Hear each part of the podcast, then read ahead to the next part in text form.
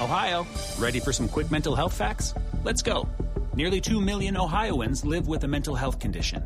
In the U.S., more than 50% of people will be diagnosed with a mental illness in their lifetime. Depression is a leading cause of disability worldwide. So, why are some of us still stigmatizing people living with a mental health condition when we know all of this? Let's listen to the facts and beat the stigma. Ohio, challenge what you know about mental health at beatthestigma.org. Feisty, fearless, and fair, telling all sides of the story. This is The Rita Cosby Show. Lovely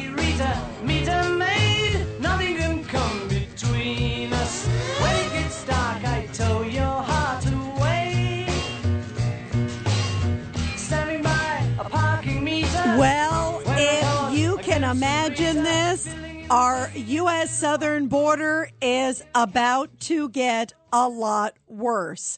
That's incredible because already we have skyrocketing numbers of individuals crossing our border into the United States.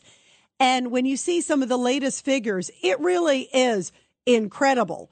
I mean, they believe that in the last two years or so, about 2 million people have just gotten away. They just have no track of them. And we also believe that 85,000 kids are completely unaccounted for. That's a fact. So think about how bad and how dangerous the situation is. And then now let's add the fact that this immigration program that was in place basically to be there in the case of health emergencies and a whole bunch of other crises. It's called Title 42. Well, Title 42 is about to be lifted. And Title 42 was basically the thing that blocked essentially people from coming supposed to come freely across the border. That's the irony of it all. That it was supposed to be something that essentially did a preemptive block because maybe they weren't vaccinated during COVID. Maybe they haven't been checked. There have been all these stories about an increased amount of polio and other cases of health risks. We know that that's a fact. It's happening in New York and across the country. A number of these illegal migrants, there have been stories about it coming from the New York City Health Department. It's not just some generic source or some biased source saying it's just the New York City Health Department. So in the middle of all this, now the United States is bracing for what may be unbelievably a heck of a lot worse with Title 42. It is going to be lifted on May 11th. And many people say that is going to be the opening of the floodgates. Think about it. It already has been so bad across our southern border. Millions have crossed. Millions we have lost and are unaccounted for. And also, many people are on the terrorist watch list that have gotten through. They just busted about two weeks ago 16 of them. 16, it only takes one to really cause disaster in the United States. That's just a few weeks ago. And so when you look at all of those things and the fact that the administration still continues to say everything is fine, it's not a big problem, but we are a little worried when Title 42 gets lifted because we really think that maybe the floodgates may open. What do they think has been happening on our southern border for the last two years since President Biden has taken over? We talked with President Trump yesterday, and President Trump was talking about just how dangerous it is that he firmly believes that probably about 15 million will have crossed by the end of this year since Biden took over. That is a stunning number and it may not be that far off. That may be the reality. He certainly knows a lot more about border protection than almost anybody. And so when you look at that, coupled with the fact that we have an administration that just seems utterly clueless and utterly unconcerned, utterly insensitive about what's going on on our border, that is a formula for disaster. And so, no surprise, just a little bit ago, Listen to good old Alejandro Mayorkas actually making this statement yet again. Let me be clear. Our border is not open and will not be open after May 11th. Our border is not open. All those images that you see of all those people running, like it looks like the New York City Marathon running over the bridge in El Paso, uh, you didn't see that. That's just a lie. Your your, your eyes aren't uh, aren't accurate. They're deceiving you. I mean, that is unbelievable. And border officials like Brandon Judd, who is with the National Border Patrol Council, he is basically saying it is going to be catastrophic. Normally, they have had 1,000 people basically a week coming in, a day coming in. Then just recently, since the Biden administration took over, they've had about 5,000 a week coming in. Now let's add a little bit more. He's saying they expect, rather, I'm sorry, every day, 5,000. Now they believe it could be anywhere from 10 to 12,000 a day. Think about that 10 to 12,000 one day coming into the United States. That is a stunning number. And here is Alejandro Mayorkas just a little bit ago talking about the fact that this Title 42, which was supposed to block a lot of them from coming into the U.S., well, now it's about to be lifted and we're going to make it a lot easier for them to come in. Isn't that reassuring? After May 11th, our court compelled use of Title 42 will end, and we will once again process all migrants under Title 8 of the United States Code. This is a long standing immigration enforcement authority that multiple administrations Republican and Democratic alike, have used to process individuals. It carries stiff consequences for irregular migration, including at least a five year ban on reentry and potential criminal prosecution for repeated attempts to cross unlawfully. The return to processing migrants under Title VIII authorities will be swift and immediate.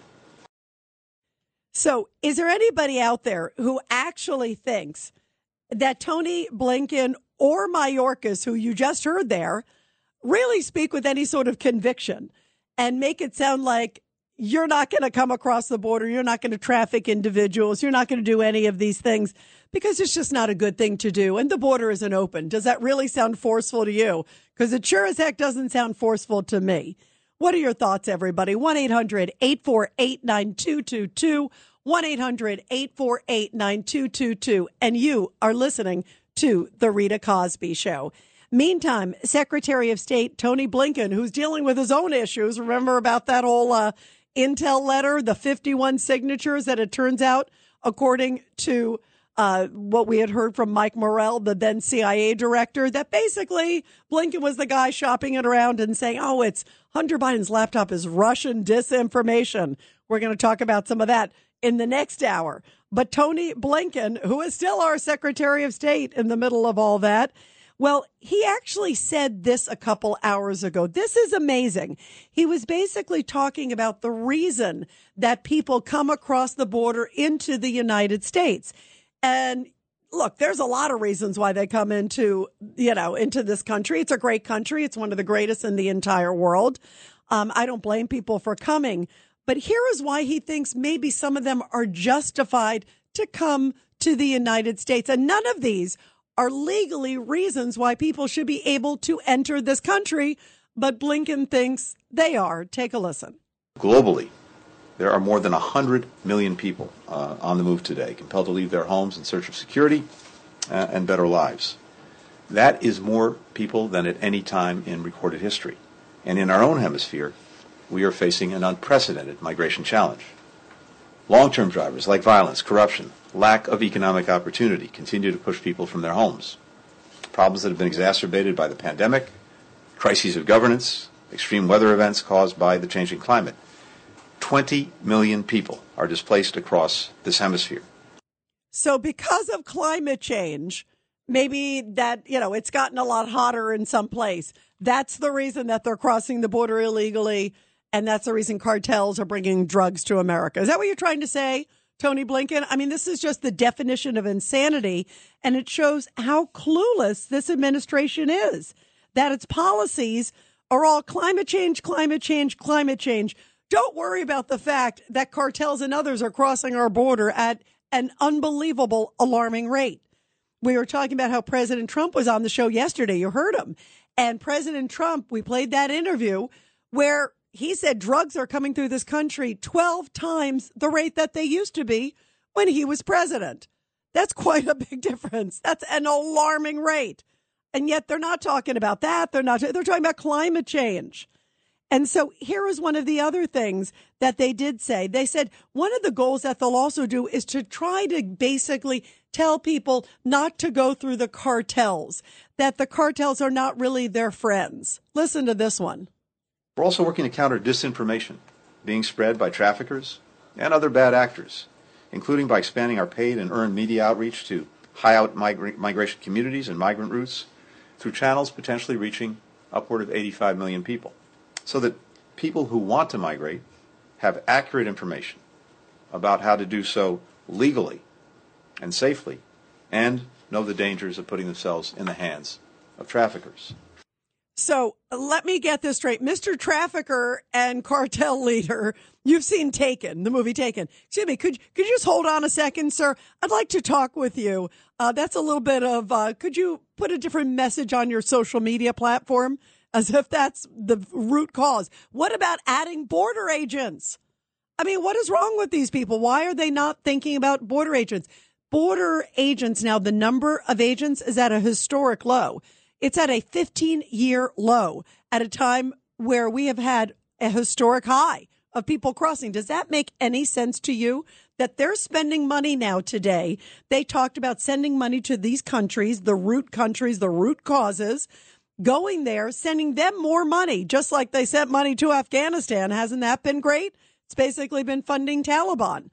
So you're going to send money to Venezuela or to Mexico and all these other places, hoping that that money is somehow going to get to their efforts to stop people so it stays in their country and they don't come across the border, but you're not going to be able to monitor it and you're not increasing anybody at the border in terms of border agents, border security. How does that make any sense? And the other thing too, right now at the border, there are a number of these cases. I talked about the El Paso Bridge with what looked like the New York City Marathon, all the runners running across into the United States, overrunning border agents at that bridge. That's what's happening. The cartel is like sending all these people in a certain direction, and then the cartel, you know, traffickers are going with their drugs and whatever other illicit behavior, then they're bringing that somewhere else because the border agents are all consumed at that one place. So then they find a hole and that's where they sneak through.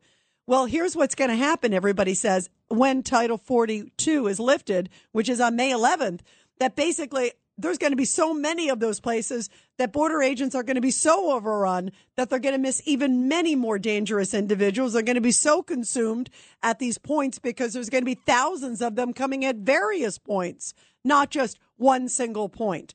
There's a report tonight that more than 40 to 50,000 of them are now waiting on the other side of the border to just cross as soon as this Title 42 is lifted. Because everyone's like, yeah, you know, it's pretty easy now, but if you wait till Title 42 is lifted May 11th, well, then it's going to be really easy, you know? So why not just wait a little bit longer and then make it super duper easy and come on in? What a crazy situation. And when you think about border security and you think about the most important thing a president must do is to protect the homeland, how can this be?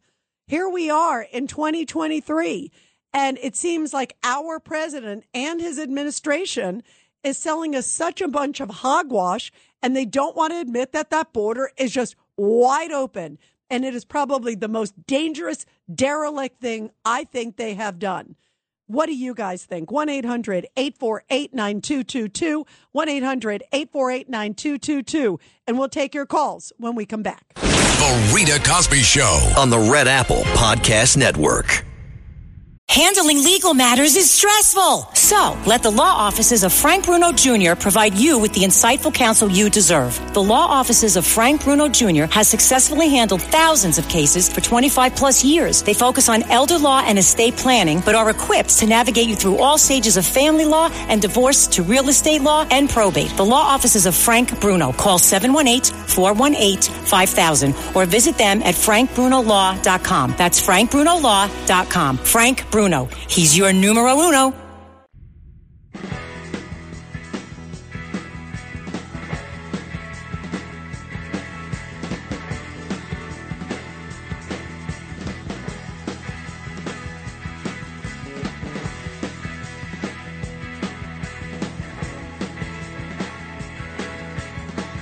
And things are sadly about to get even crazier on the border, if you can imagine.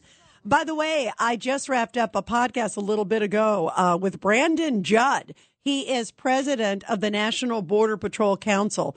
Um, you see him all the time, you know, on Fox News and elsewhere. He is always on the case.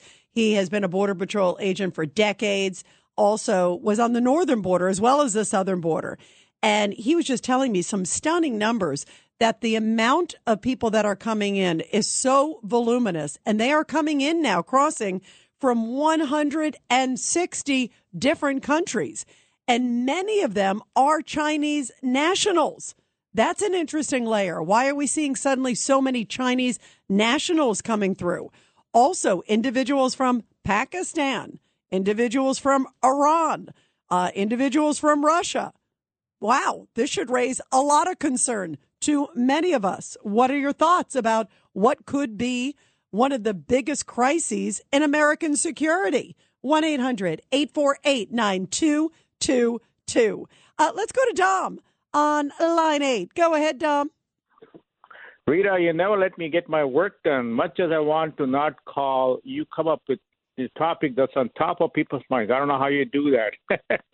well, you know what? I have that secret camera on you, and I'm like, okay, Dom is just about to work. I got to have a good topic. That's what yeah, it is. I, I sent. I, I took this. I took a sweeper around my house and.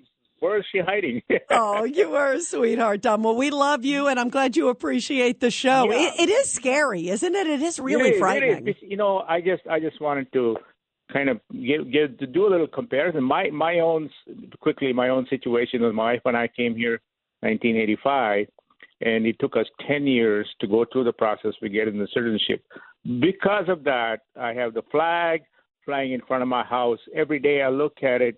I'm like so proud of what happened. I mean, my reverence to the uh, you know opportunity that I've been given in our lives to become a citizen and all the things because I've I travel around different countries. I've been to Japan, I've been to you know I'm from India and I go there and I go to places in Asia and all I I can't help but compare the lifestyle that's given to us. I'm thinking why can't someone you know give out the message, a politician or somebody that's a leader, except maybe Trump is doing that in a good way, that you can be lawful and compassionate at the same time. So, which means you take into account people that are already in this country, take care of them, and also take care of people in a compassionate way, in a lawful way. Why can't we spread that message? Why are people afraid of that? That's what I can I don't understand. Yeah, and you know what? I agree too, Dom. And and Dom. Um, by the way, I love India. I think it's such a beautiful. The people of India are such. Now I know why I love you so much, Dom, because they, uh, the people are so such beautiful people from the people of India. Just beautiful hearts and souls, and uh, wonderful and warm. And you know what? My family, I'm a first generation American, Dom. I mean, my father's. Polish, my Oh, mother's? Danish. Okay. Absolutely. My parents met in England and they came over on the Queen Mary. My dad had a hundred bucks when he came to the United States. Um, could barely speak English. My mother helped him learn English. And, um, and so they came over. And so for, to me, I'm a big believer in, in the melting pot that is America. And I'm not someone who's anti-immigration, but just like you said, it has to be done lawfully. It has to be people vetted. It has to be people checked and vetted so we know what's happening. And and in my parents' case, um, it took them five years for them to become citizens back then. And when they they became, they said it was the proudest day of their life. You know, to be able to to sit there and you know and and take the oath and say that they were now American citizens. They were so proud of that and and that whole journey like you said there's something that makes you really appreciate this country and the values of this country as opposed to people millions upon millions sneaking in. And also you know if they're doing it surreptitiously where they're sending in thousands over here and then drug traffickers on the other direction or human traffickers um, that are happening more and more sadly. Um, it, it's just it's a sad situation. Obviously it's dangerous for america. It's dangerous for the migrants and and that's not what this country represents. The country represents security, but also going Dignity. vetting, vetting. You know exactly, and we're Yeah. not vetting. We by saying it's a free for all, just come on in. Uh, you know, criminals and and and others. That's not the way to do it. Don't you agree? It Yeah. sends a dangerous message. Absolutely. You know, my wife uh, for the last five years, she's been working for a nonprofit. And she sees this situation every day because I'm in the in the state of Minnesota. We see people like that, and you know, there there's a nonprofit is a compassionate person. And she every time they have a board meeting, she says, you know what, we don't we don't have to you know uh, you know forego our principles. We can tell we can tell them that it's it, this is how we who we are and be compassionate at the same time. She sees that now more than I do, and she you know she and I don't agree on a lot of things. She says you know we got to help them, but at the same time, we got to be lawful. She understands the situation much better than I am because she works with these people directly. Right. So And, she you know, understands. Absolutely. Yeah. Well, Dom, you brought up a great point, and it's beautiful to hear your journey too of coming here. Thank you so much for sharing that. And now I know uh, why I love you even more. I love the people of India. Thank you, Dom, very, very much. And everybody, when we come back, we are going to continue your calls. What are your thoughts about how dangerous and risky this is?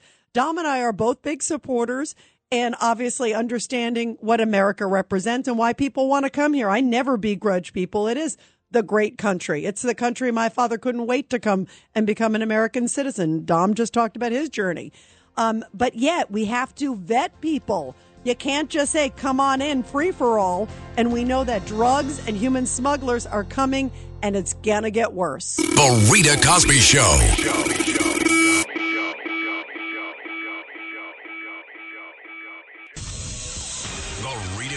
Show presents Back the Blue.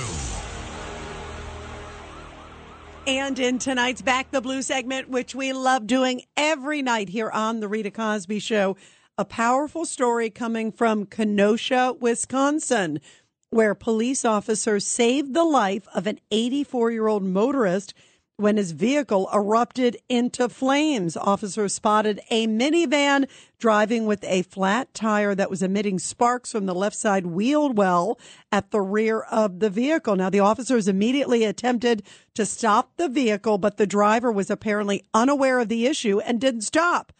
The sparks from the wheel ignited the gas tank and set fire to the minivan, which became totally engulfed in flames.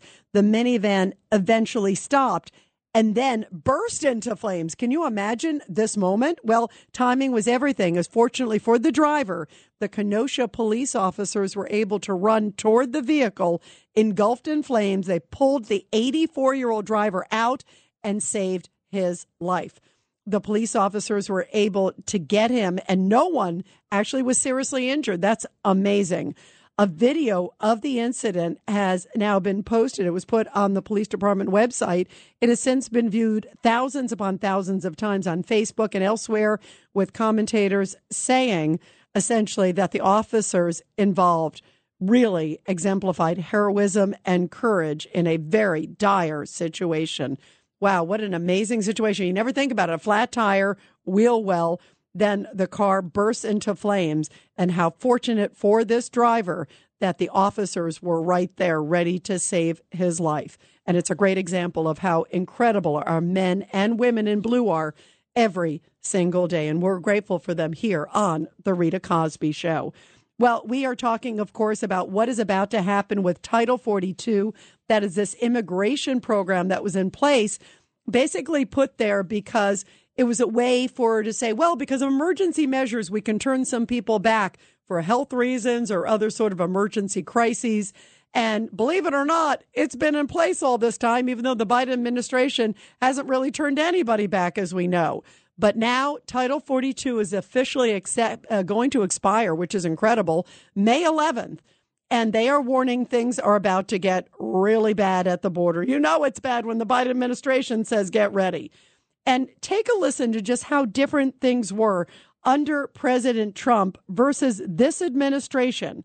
This is basically President Trump. He did that great interview with us, Cats and Cosby, the show I host 5 p.m. with the great John Catsimatidis on WABC radio every day at 5 o'clock. You can listen to it, of course, on WABC radio and WABCradio.com. Well, Trump spoke with us yesterday. As you know, the interview made tons of headlines. And here is the former president talking about what he saw at the border and basically describing what's going on right now and how heartbreaking and how dangerous it is for our country. Take a listen. Here's President Trump. it was all self-inflicted what what they've done. We had the safest border that we've ever had. Very few people coming in. By the way, the drugs are now 12 times more than what was coming in three years ago. Think of it 12 times. The drugs are pouring into our country, poisoning our, our population. Uh, the people are coming in. I think it's going to be 15 million people, John and Rita, when when you look at the end of this year 15 million people and there's hundreds of thousands of people standing there right now waiting for a certain order to end that I you know put in and they're going to be flooding into our country and they're going to come in by the hundreds of thousands in another week it's crazy what what's happening. And you know, I don't know if you know, but the people they're coming from prisons, they're coming from mental institutions and insane asylums, and these countries are all dumping them at our doorstep and saying, "You take them, we don't want them." And the problem is, uh, our country isn't equipped for this. Think of it: prisoners and people from mental institutions. It's like we're a dumping ground, and it's a disgrace. We had the strongest border we've ever had. And now we have, I think, the worst border in the history of the world. Even if it was a third world nation, they wouldn't allow this to happen. What's happening now? Millions and millions of people are just walking right into our country. Isn't that amazing? A third world country, he believes, wouldn't even do what America is doing right now. And you know what? I agree with the former president, what he just said to us. I absolutely agree. What other country in the world would say, hey, come on in? You know, we're not going to vet you. We're not going to test you for any health issues, even. Uh, we're not going to screen you. Don't worry about it. We're going to give you a court date. The most we ever do if we find you is we'll give you a court date and then 99% of you never show up and we're never going to find you. So good luck. Just kind of disappear in our country and don't worry if you have a criminal record. Welcome to America. Who would have ever thought that our country would basically act like that.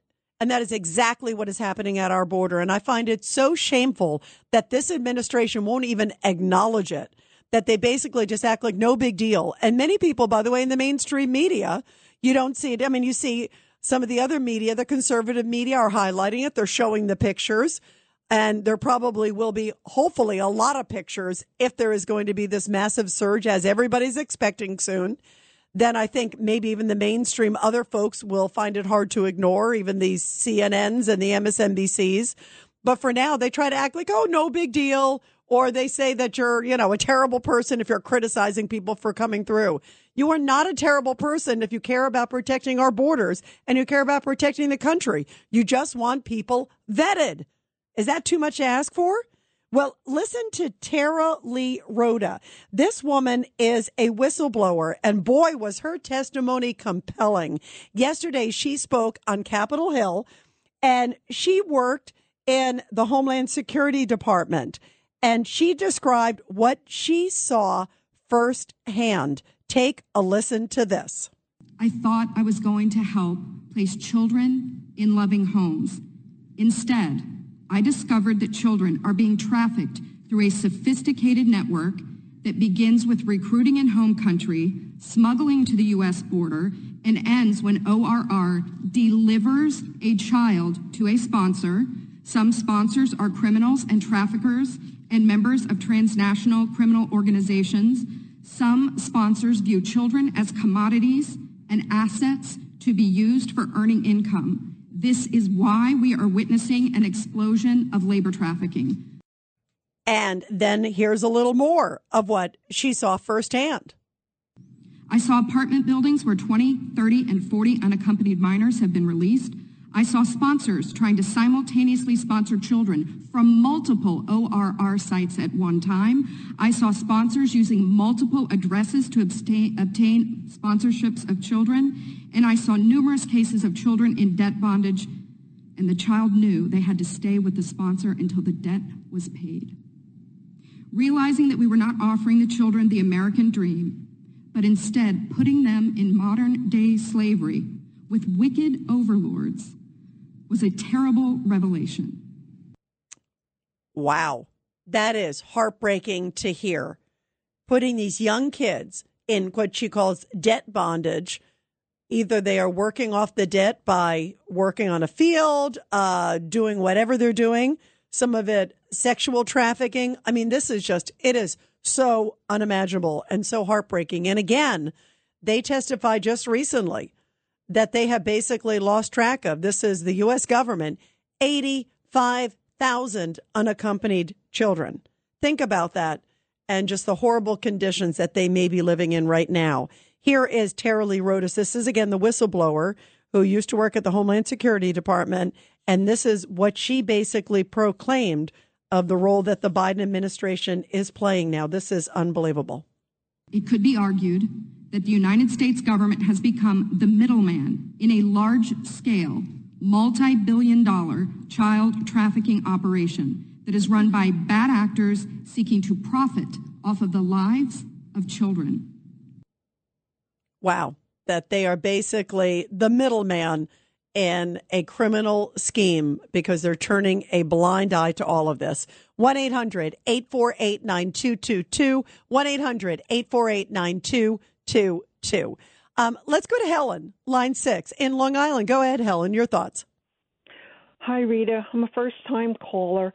Uh, I'd like you to know what my husband and I had to go through in order to adopt our son who was born in Guadalajara, Mexico. We had to supply three years of tax returns to prove that we could support him. We had to be medically cleared. We had to get references from our church, friends, our employer. We had to supply birth certificate and marriage certificate. All of these documents had to be translated at the Mexican consulate here in New York. We had to get a visa due to the lengthy stay. We had to stay for one month in a hotel on our dime, not Mexico's dime, on our dime. Mexico did not feed us. We had to pay for all of our food. Our son had to be medically cleared in Ciudad Juarez before entering into the United States. He needed to be vaccinated prior to entering, and we had to pay for his passport and visa.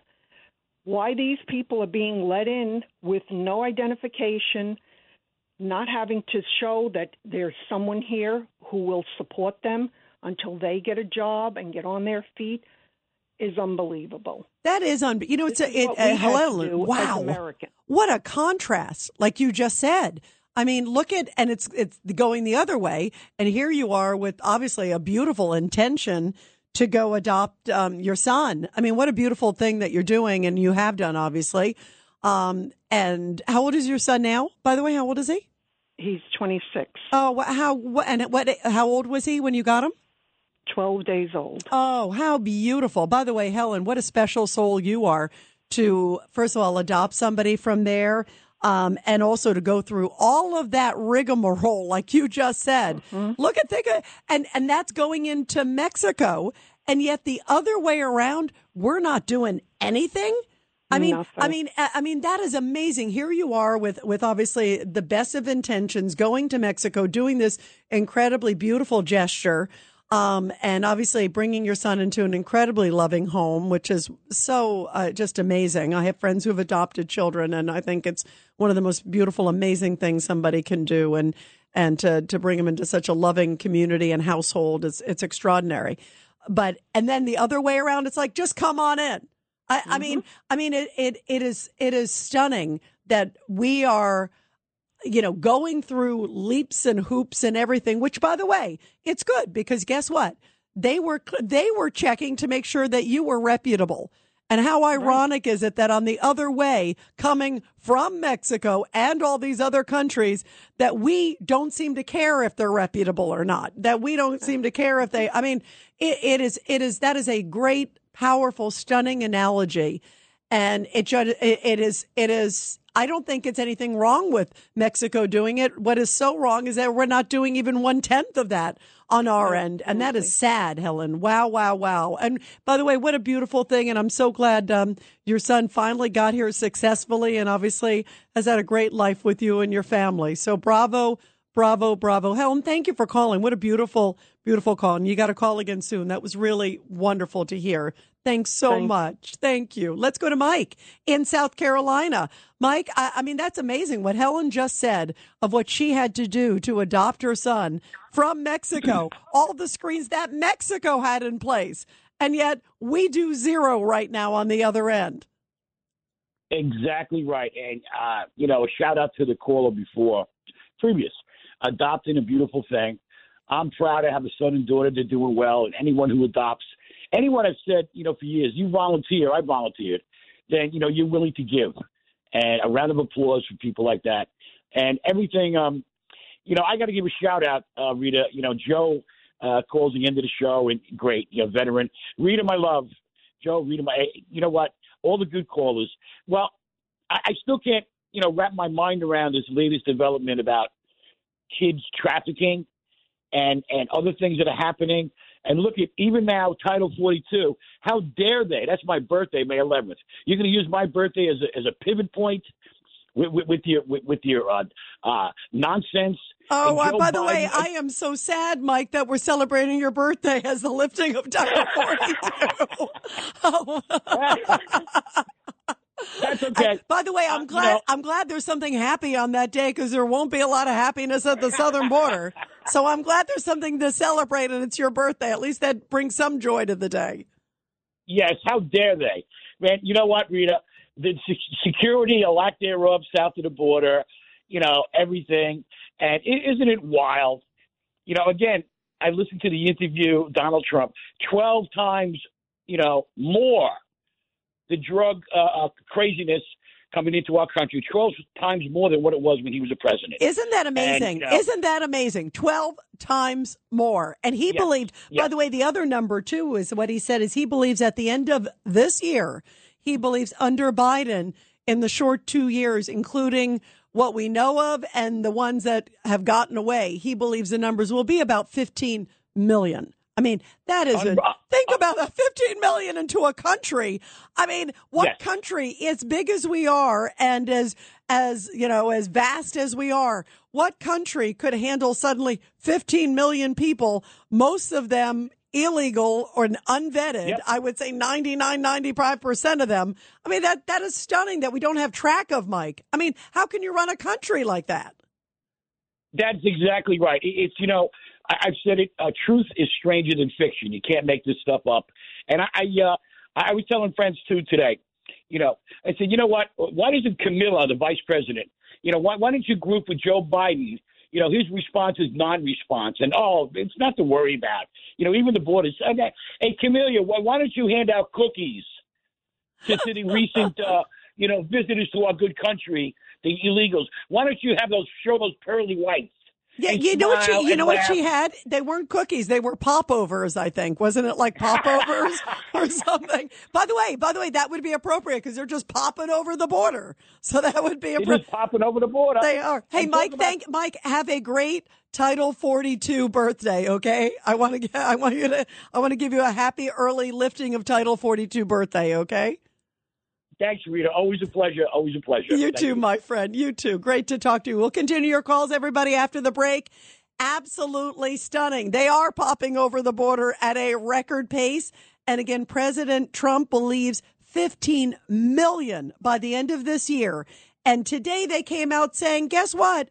The border isn't open. I don't know what you're talking about. And when we come back, Karine Jean-Pierre at the White House actually blamed the border on the Republicans. She blamed fentanyl and the border on the Republicans. Whatever she's drinking, I want some of that. It's good stuff.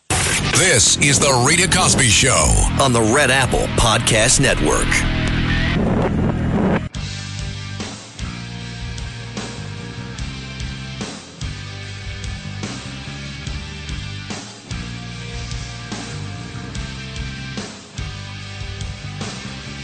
So, in the middle of all this, we know Trump said build the wall. He started building the wall. The mill that Biden came in, it was like forget the wall, anything that's tied to Trump.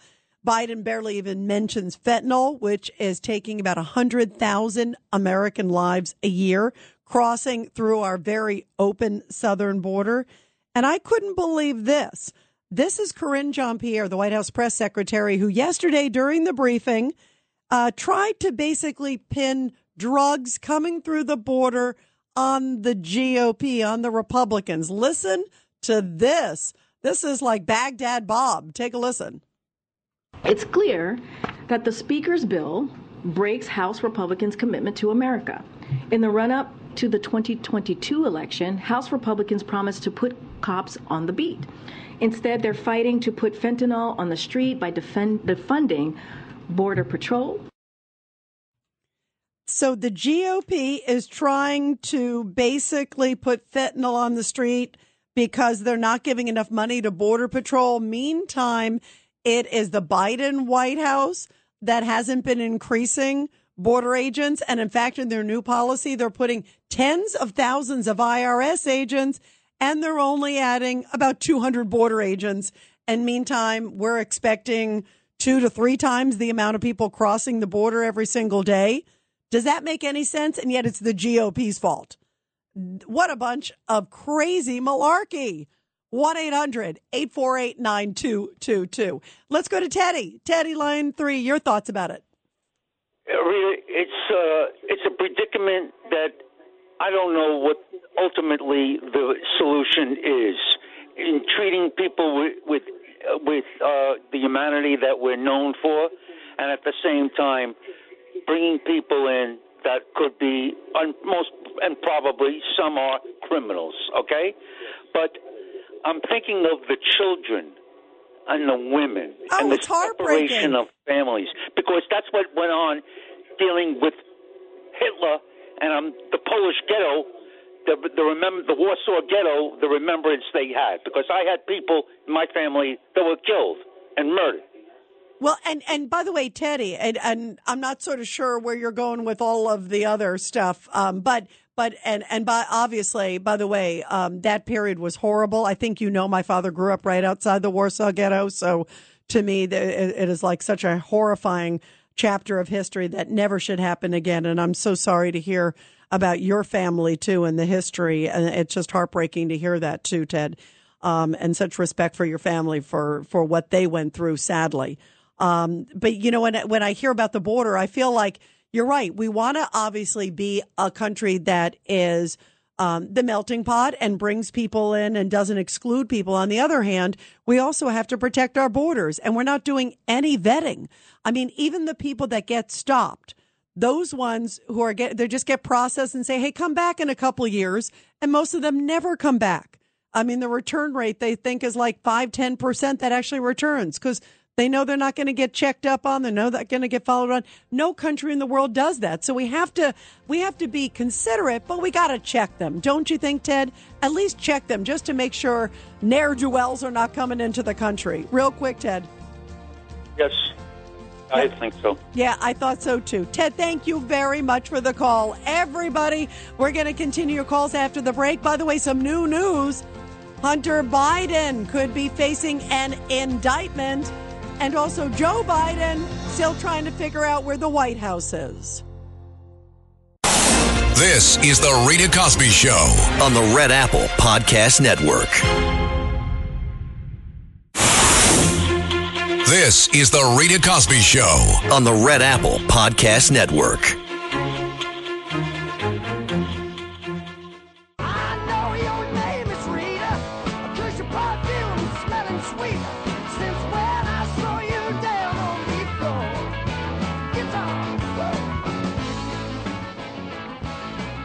So, what is up with our president, President Biden?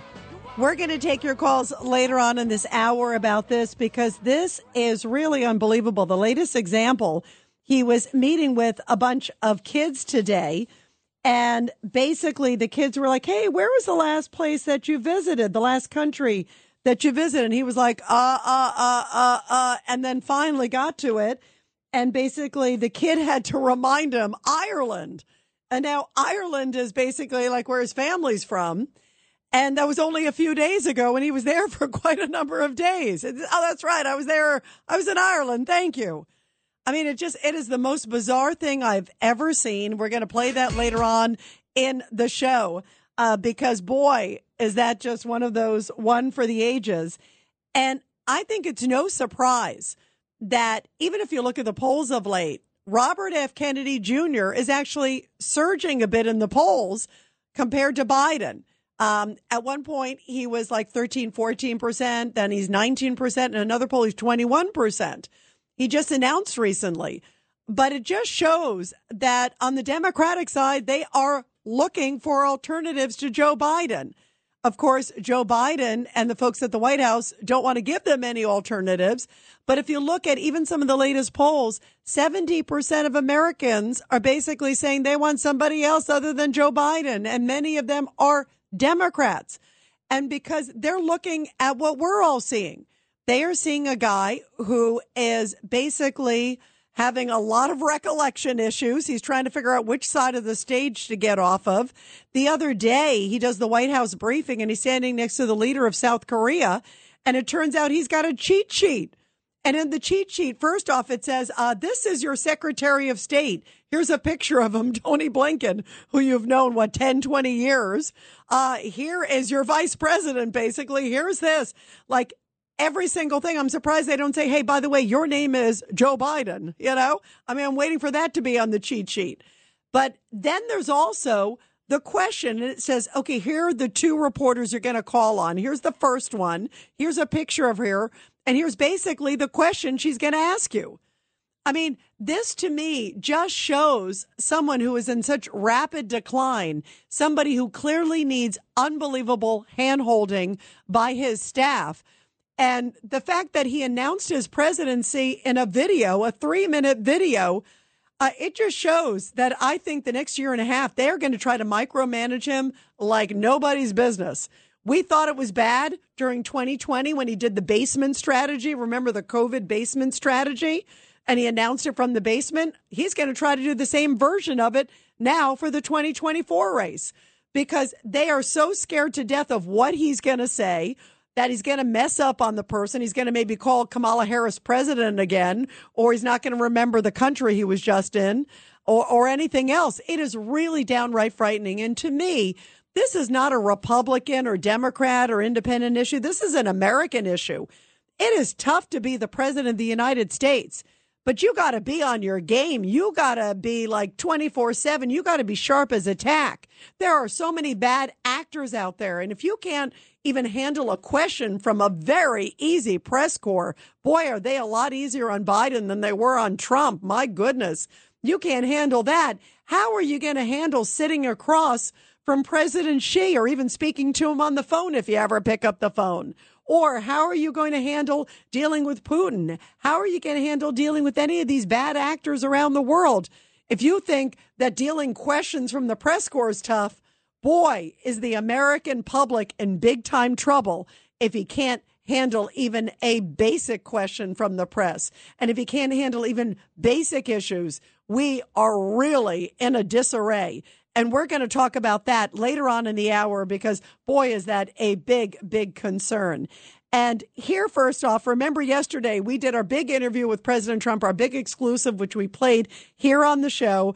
Uh, we aired it first. We did it on Cats and Cosby. That's when we talked to the president, myself, and great John Catsimatidis on WABC Radio, Cats and Cosby, five o'clock. And here is President Trump and what he had to say about President Biden. We have somebody that's grossly incompetent and he doesn't know what he's saying and he doesn't know what he's doing and he's dealing with people like President Xi and others that are extremely he, he has no clue. their game. He has no clue. He has no clue, as John Catsimatidis was saying. And here's a little bit more. And President Trump said, listen, it's not the age.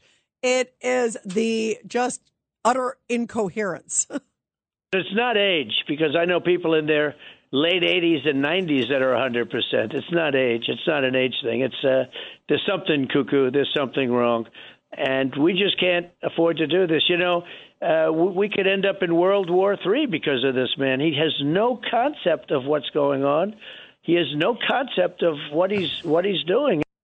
Yeah, he has no clue. And it's really scary. And it is scary when you think about the serious issues that are dealing with our country. I talked about all the stuff happening on a foreign scope, but also our southern border. As we mentioned, Title 42 is about to be lifted May 11th and the floodgates are about to open. And those who have spent a lot of time on the border understand how tough and how complex it is at the border. And right now they are undermanned and they're about to get outrun. 1 800 848 9222. 1 800 848 9222. Uh, let's go to Jacqueline, line six. Jacqueline, your thoughts. Hi, Rita. Um, I have two comments actually regarding the trafficking of the minors over the border. Um, the clip of the woman that you played testifying, I have no issue with her, except for when she said that the U.S. government is to blame. It isn't the U.S. government that's to blame. It's Joe Blow, who's the illegitimate president, that is the bozo, the buffoon, occupying the Oval Office. And I really get perturbed when people say, we, the people of the U.S., are making all of this possible. It's not we. Let's use the correct pronouns. It's he, him, and they, the entire Joe Blow administration. Second point I wanted to make with regard to the minors the, the bozo doesn't even recognize his own innocent, illegitimate granddaughter that his dirtbag, crackhead, criminal, sperm donor son created. Who could expect Joe Blow to care one iota about these innocent minors being trafficked over the border? You know, it's interesting. Um, you talk about, um, well, first off, I, I'll, first I'll get to your, your point about uh, President Biden because you're right. It isn't the U.S. government that really wants all these people across the border. It is the Biden administration. It's Joe Biden. It's clearly Mayorkas and Blinken and all these people who are turning a blind eye. So you're correct. Absolutely. You know, you bring up the other thing about uh, the daughter. Um, there's going to be a hearing next week, and this is really interesting. This granddaughter case of Joe Biden's, because here he has a bring your kids to work day, and everybody says, "How many kids do you have?" Well, I have six grandkids. Uh, right? I think it's six or four. I have to look it up, but whatever it is, he he undercounts by one specifically uh, on the granddaughter and doesn't mention it's an illegitimate one. There was a DNA test and it did confirm. So that's the reason why we can say it is a daughter. It is a Hunter's, you know, a daughter. And yet the irony of it all, Jacqueline, and, and, and we're definitely going to talk more about this later on in the show. I'm glad you brought this up because it is stunning. This whole issue tied to the daughter is also going to really unravel for Hunter because he doesn't want to pay her in the middle of all these investigations that are taking place where all this money is coming into Hunter Biden. And now James Comer is claiming that it looks like it's like 12 family members. We're getting tons of money, millions upon millions. I mean, they believe at least 30 million plus dollars was coming in. Good um, point, Rita. Right. And, and, but the point is, Jacqueline, too, the point is what's so interesting about it is it was coming in and he's claiming he has no money to pay for his illegitimate daughter. And that's why the woman who's suing him is demanding and a judge's rule that he's going to have to appear in court next Monday. And she's claiming that the Hunter Biden laptop is real. We may finally find out of the authenticity from Hunter himself. We know from the FBI and others, according to reports, that it is real. They basically have said so. But Hunter Biden may be forced to acknowledge it's real if it's under oath. And she's trying to claim that the stuff on the Hunter Biden laptop shows that all this money was coming in. So how could he claim that he doesn't even have money to pay for the child support? It's actually brilliant of the um you know of the woman and it's and what a what a huckster he is if he can't even he can somehow get, get in tens of millions of dollars and he can pay off everybody and their brother but he can't pay off an illegitimate daughter that he doesn't want to pay a dime for he's broke according to the illegitimate daughter so where did the money go jacqueline what are your thoughts Well, I left out, you reminded me, I left out another adjective deadbeat dad. And also, uh, I want to also point out that there is another group of individuals, not the U.S. government, not we, the people of the United States, but those like Itchy and also Scratchy, who are Joe Blow supporters. They are just as much to blame for what is happening to those minors that are coming across the border. And thank you to BJ for those monikers. BJ always has some good ones, and deadbeat dad is correct. It looks like. By the way, um, six grandkids. He was asked today, Biden, how many grandkids? I thought it was six. I just wanted to make sure it is. He said he has six, but as we know, Jacqueline, he has seven. What a surprise, Jacqueline. Thank you very, very much. Let's go to Norm, line seven. Norm, your thoughts. My thoughts are I absolutely cannot top my friend Jacqueline. Yeah, she Um, was good. She was on fire tonight. She was good tonight, huh? She always yeah, is. I, Both of I, I. I, I can't. Um, my thoughts are um, my meager thoughts compared to Jacqueline. Um, my meager thoughts are basically that uh, we have a lack of, of leadership in this country. Um, I what I always get back to is that uh, all these countries, the bulk of the, these people are coming from places like Venezuela, Latin America. Yes, they are coming from China, but that, that that's not the bulk of the people. The people I see on Flatbush Avenue are coming from Venezuela and Nicaragua and Guatemala and all those countries. Now they have governments those those countries, and why isn't our president um, taking a pretty hard line with these countries? Why isn't he? And they're wealthy countries. These are not. These are not. The, the, they have they have a wealthy class of people there, and they have wealthy governments. Well, uh, Why- but a why- couple reasons, Norman. You know it. Two reasons. First off, they're getting tons of money from us. So why do they need to raise their own money when they can get U.S. money from the Biden administration? I'm not saying it's Right. fair, but but and then the other issue is he's doing nothing to de-incentivize or monitor. I mean, they the solution today when they came out, Norm Blinken and Mayorkas was. We're going to send more money to countries like Venezuela and these other countries because it's their poverty that's causing it. So if we send them more money, what that is, and listen, I, I'm all for helping people, but that is not a quick fix when you have a dire crisis. That's like your house is burning and you're like, in five years, we're going to buy some extra water hoses. You know what? It's like, oh, wait, wait, wait. Over here, the flames are shooting up. But no, no, no. We're going to send money for water hoses and they're going to be shipped in in a couple weeks. I mean, does that make any sense to anybody? That's exactly what they're doing at our border. And it just shows that they have no serious intent because if they really did, um, first, they would lock the border down. They would hire more border agents. They would do the vetting. They would do all of these things. And then, yet, then maybe help other countries or do these things that are long term projects that clearly have zero chance of anything happening. Real quick, I want to go to Anastasia real quick. Anastasia, super quick, honey. Go ahead, super. Go, go ahead. Thank you for taking my call. I want to mention something that I heard on the radio tonight regarding a minor that was denied and she's living in the street. This is terrible. Something definitely has to be done at the border and soon because all these children that are coming in without an, an escort, what's happening to these kids? Where are they going? They, they it's human trafficking. Forget it something definitely has to be done at the border. 1000%. That's why it is so scary and so downright dangerous. And my heart breaks for these kids. Anastasia, that's a great point because how, you know, they're coming here. It's not their fault. Uh, their parents are shipping them here, probably, obviously, with the best of intents to give them a better life, better opportunity. And think about the hell that many of them have been cast on in our country.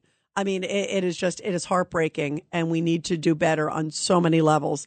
When we come back, everybody, we're going to talk more about, uh, as Jacqueline so appropriately calls it, uh, deadbeat Hunter and new word also that Hunter Biden may be facing an indictment any minute. We'll be right back. The Rita Cosby Show. on the Red Apple Podcast Network.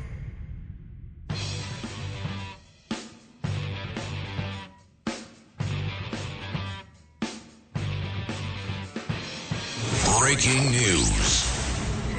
And tonight, there are reports that an indictment could be coming soon against Hunter Biden. That, of course, is the president's son.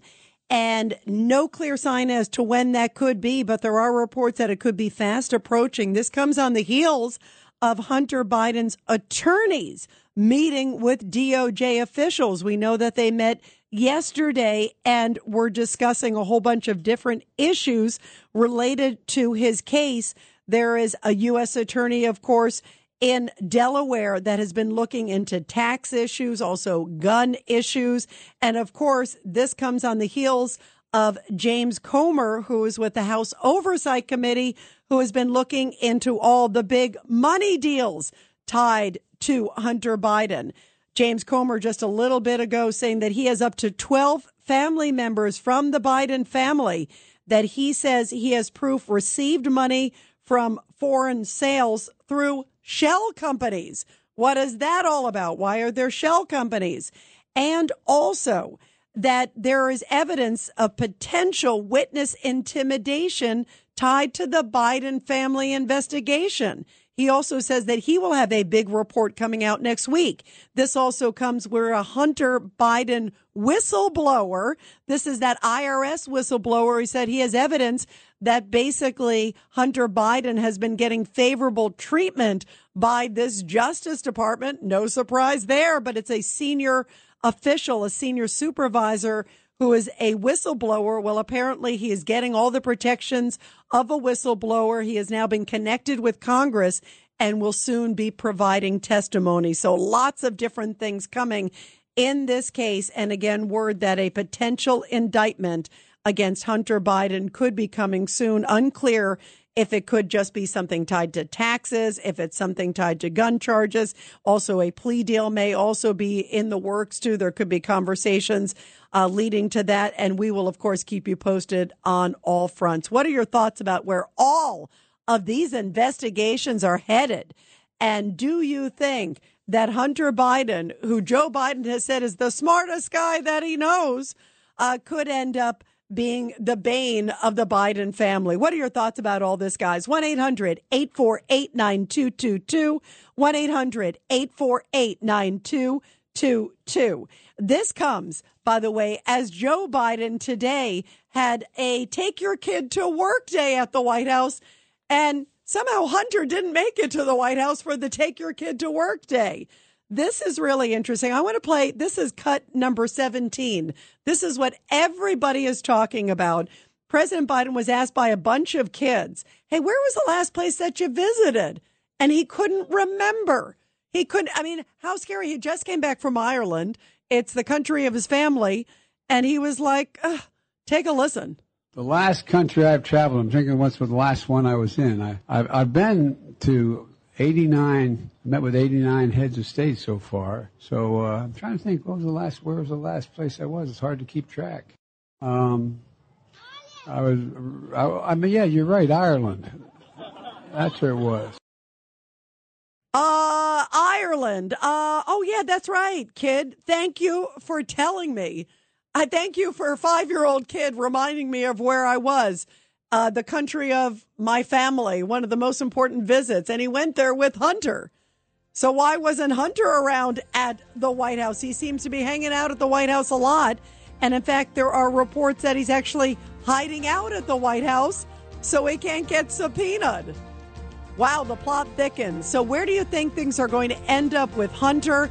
And do you think things are headed to a dangerous place for the Biden family? Plus, we will talk about the cheat sheet. Everybody's talking about this.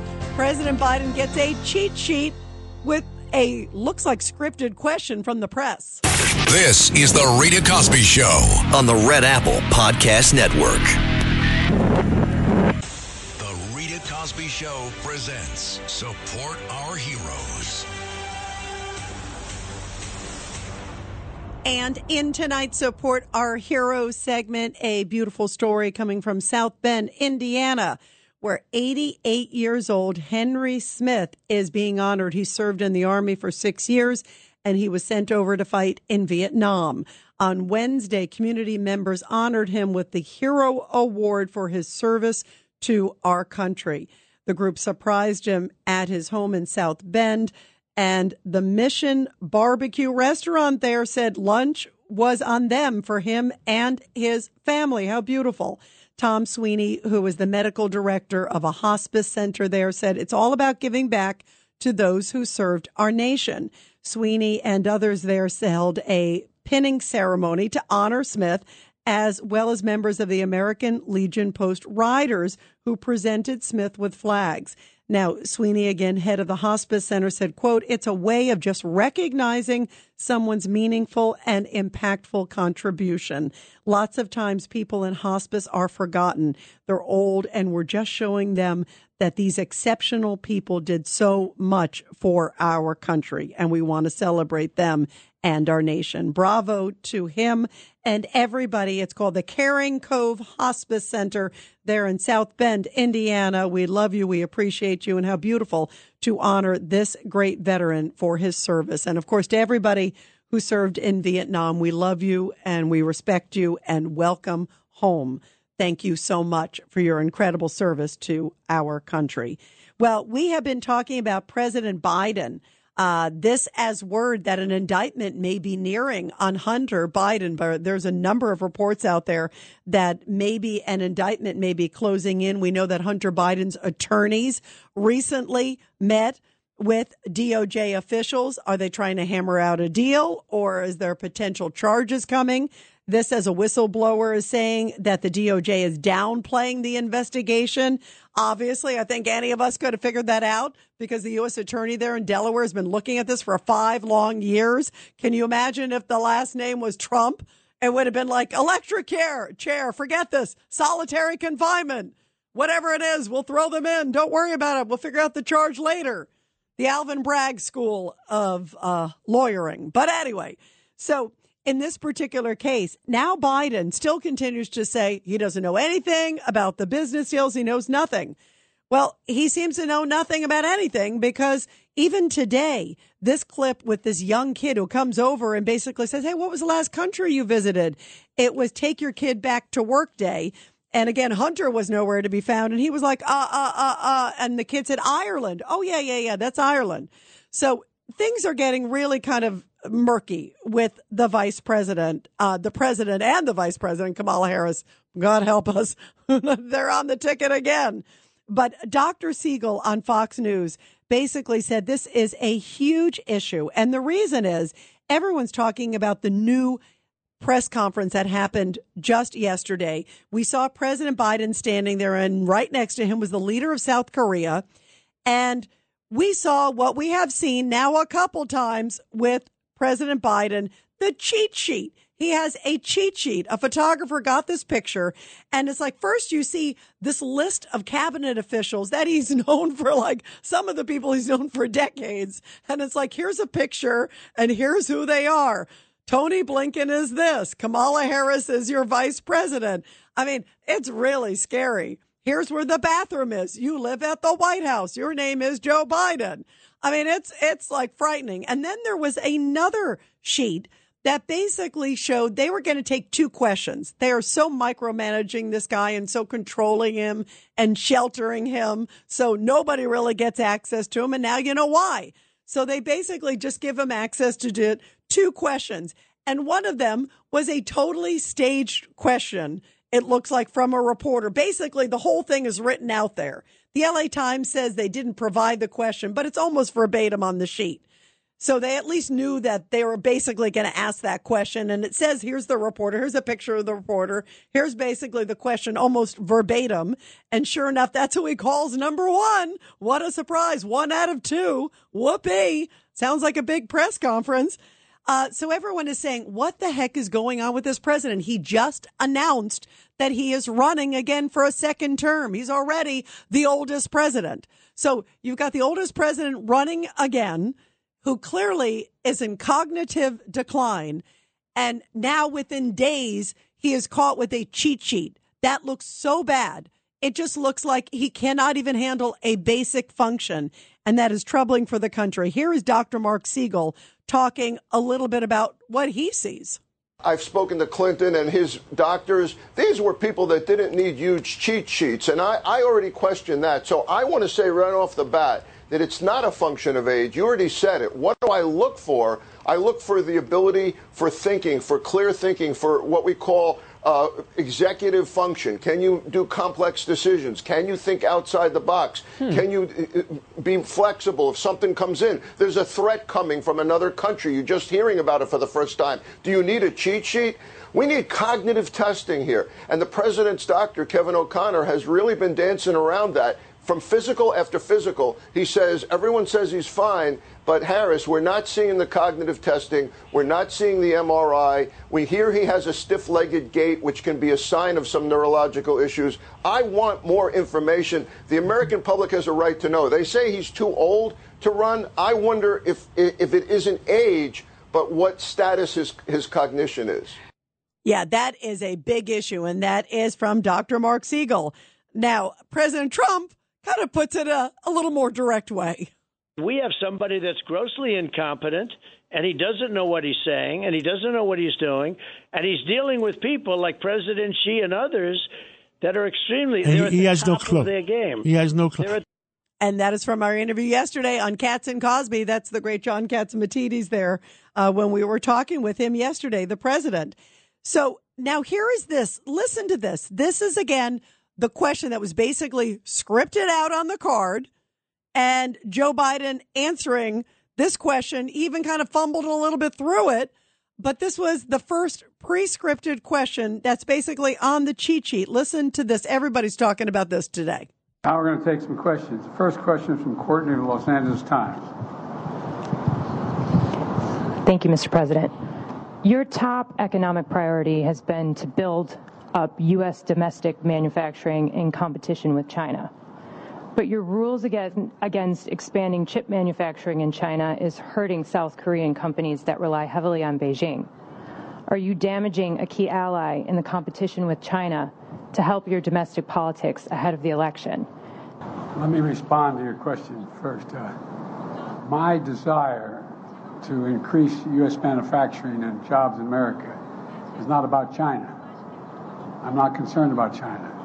Remember, America invented semiconductor. We invented it. We used to have 40% of the market. And we decided that what we're going to do over the past, I don't know how many decades, we decided that it was going to be cheaper to export jobs and import product. And along came the pandemic. And the pandemic taught us that we used to have, as I said, 40% of the market just some years ago. Now it's down to 10%. And again, we invented the supercomputer. We got, so I decided to go out and see what we could do to increase our hold on the market once again. And so what I did was I went around the country as well as in addition to passing the Chips and Science Act, I in fact uh, visited countries around the world. And uh, two significant South Korean companies decided they were going to invest billions of dollars in chip manufacturing in the United States. It wasn't designed to hurt China. It was designed to, so we didn't have to worry about whether or not we had access to semiconductors. And now here is Kayleigh McEnany. She was former White House press secretary. Remember, she was there under President Trump. And she said she has never seen anything like it, where basically the question is what he was asked. And he took one of two questions. The other one, remember, he was like all over the place about his age. It was fumbly bumbly. So we're not even sure if that one was on the cue card. But this one sure was. And this is what Kayleigh McEnany has to say about it. I did have a wire service reporter who would come to me in the mornings and say, This is what I'm interested in. That's helpful. That's fair game. If that's what happened here, totally fair. But the idea that you'd have a specific question to a president who doesn't do regular press conferences, one of two questions he's fielding in a month um, in that format, that is where it becomes problematic. Yeah, that is sure where it becomes problematic. And I want to play. This is one of the. Uh, this is uh, number seven. This was Biden yesterday. Um, this is where he was asked during the press conference about his age. Um, this is basically this is one of our repolls, number seven, where he was asked about his age. And listen to this. He was like, uh, "I can't even remember my age or figure it out." But there's more to do. And uh, with regard to age, uh, I can't even say. I guess how old I am. I can't even say the number. It doesn't. It doesn't register with me. And uh, but the only thing I can say is that um, one of the things that people are going to find out they're going to see a race, and they're going to judge whether or not I have it or don't have it. I respect them taking a hard look at it. I take a hard look at it as well. I took a hard look at it before I decided to run, and, uh, and I feel good. I feel excited about the prospects, and I think we're on the verge of really turning the corner in a way we haven't in a long time. So, does he have it or does he not have it? I mean, what a, it just sounds so tired, so lethargic, and so disconnected. And is he capable, if he needs a cheat sheet on a basic thing, days after he has announced he's running for president again? Uh, This is supposed to be your high time. This is supposed to be when you come out of the gate strong. If this is strong, boy, pray for America. 1 800 848 9222. Uh, Let's go to Stan, line eight. Stan, your thoughts about this? Rita, uh, at the moment, I couldn't care less about President Biden or President Trump. I'm asking for a minute and a half from you, if personal, to go off topic for a minute, please. Absolutely. Yes, absolutely. Uh, Rita, I uh, discovered about a week and a half ago that I had colon cancer. And uh, I went to the hospital and uh, I was operated on. And I had a good doctor named Joel Baum here in Forest Hills and a surgeon named Christopher Foglia, tremendous, runs New York Presbyterian Colorectal Center. And I've been in the hospital for about four days. And uh, just and it, it apparently it is extremely early stage cancer, and uh, that's positive good news. I'm going to hear some more information on Monday, but my message is not about Joseph Biden. It ain't about Donald Trump. It ain't about Jackie or Norm. It's about saving life. It's about each one of us. Please go for colonoscopies. Please go to save your life. Have yourself a colonoscopy. Get yourself checked for po- possible colon cancer. Uh, Rita, please Oh. go for yourself and, And- go have it. Can I say one thing, Stan? First of all, we love you and we appreciate you.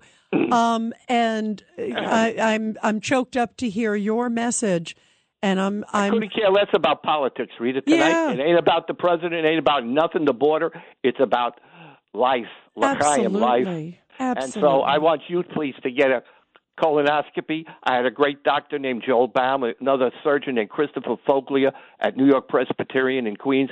Great surgeon, great cutter, and I'm alive today because I went and got the test and so forth. Thank Uh, they're- goodness. they're, telling me that it's okay, and uh, hopefully I just got to follow up and so forth. But please go to have yourself checked, whether you're a conservative, liberal, Republican, Democrat, man, woman, whatever you are.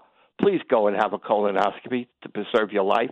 Life is everything. Without it, you're nothing. And so forget po- politics mean nothing to me right now. This is important. So I just wanted to let the listeners know. Go for a. Absolutely. And Stan, we always love all of us hearing from you. I love your calls.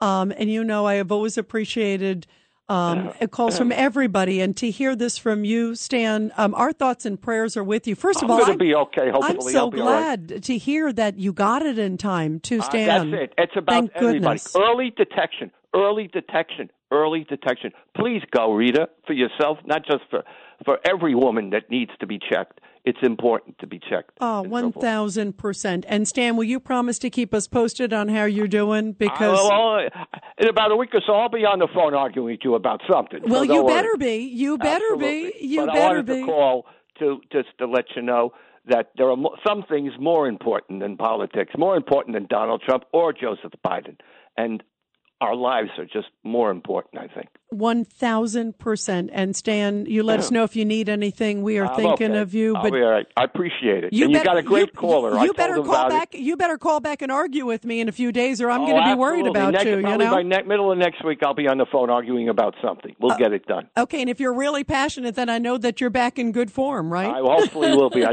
just need to rest, but I wanted the, everybody to know. Please go for a checkup. Please see your local colonoscopy. Get your colon out and your gastroenterologist. It's urgent. We don't need people with colon. cancer. We need people to live and survive. Early One- detection. One thousand percent. And Stan, um, you know, Uh-huh. I've had many friends who have had colon cancer and have had. Uh, I encourage the checks. I'm so glad that you're sharing this information to encourage people to get the checks because if you Absolutely. get it Everybody early. Absolutely. Oh, Absolutely. bravo! To, well, we love you, Stan, and you keep calling and let us let us know how you're I doing, will. please. Okay, Promise us. Care. Thank you so much. Have a great night. Oh, thank you, Stan. We love Bye-bye. you and we appreciate it. And I'm so glad you're doing better. Thank Okay, you. Thank you so much. Thank you. Wow. Beautiful, beautiful. And Stan, we do love you and appreciate you. And he is a reminder that we all have to get our colonoscopies and get checked, and health is the most important thing. We're going to take your calls when we come back. Stan, we love you. We appreciate you. You feel better, our friend. Thank you very much, everybody. 1 800 848 9222. The Rita Cosby Show.